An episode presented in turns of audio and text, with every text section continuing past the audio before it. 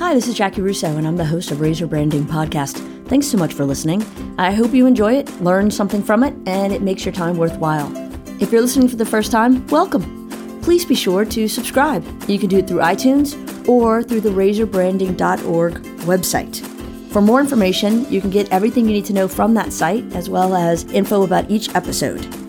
You can follow me on Twitter at Jaci Russo, J A C I R U S S O.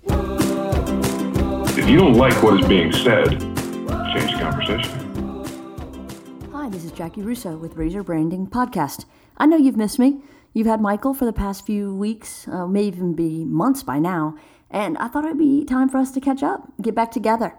I don't want you to think we broke up, so I get to do the podcast recording this week, and I am sure you are thrilled.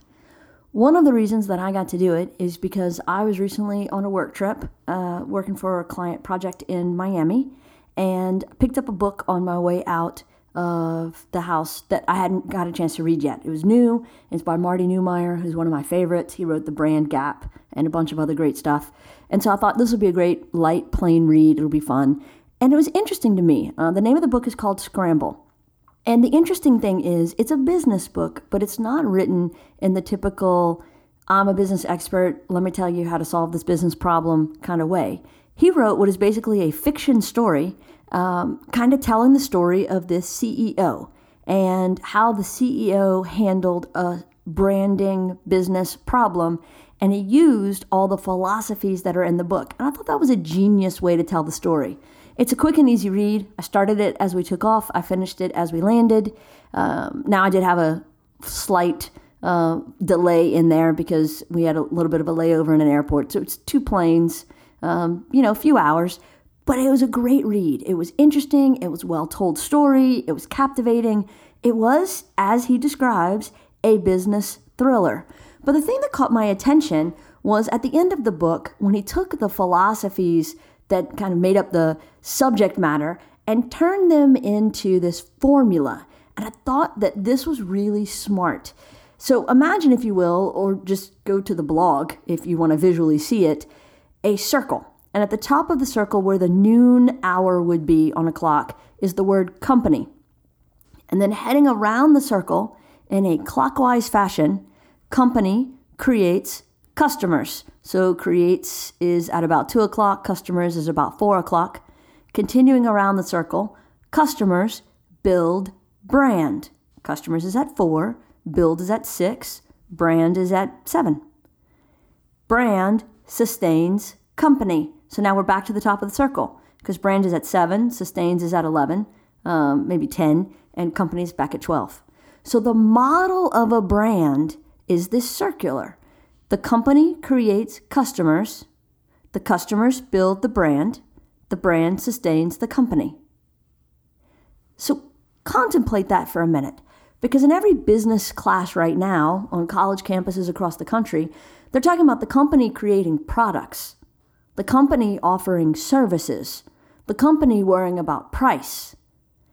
But in this model, the company doesn't create products, it creates customers. Now, it uses the products, obviously, to develop the relationship with the customers, but the company creates the customers. The customers build the brand. Well, we know that because branding is in the eye and the heart of the beholder. Um, a brand is how I feel about your company, it's how I feel about your products and your services. So the customers build the brand. That makes perfect sense. And then the brand sustains the company.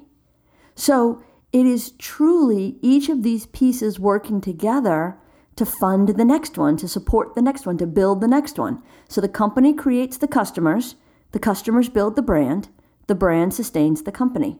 It's so simple. It's this V8 moment because, I mean, yeah, of course that's how it works. But what a great way to explain the way it works.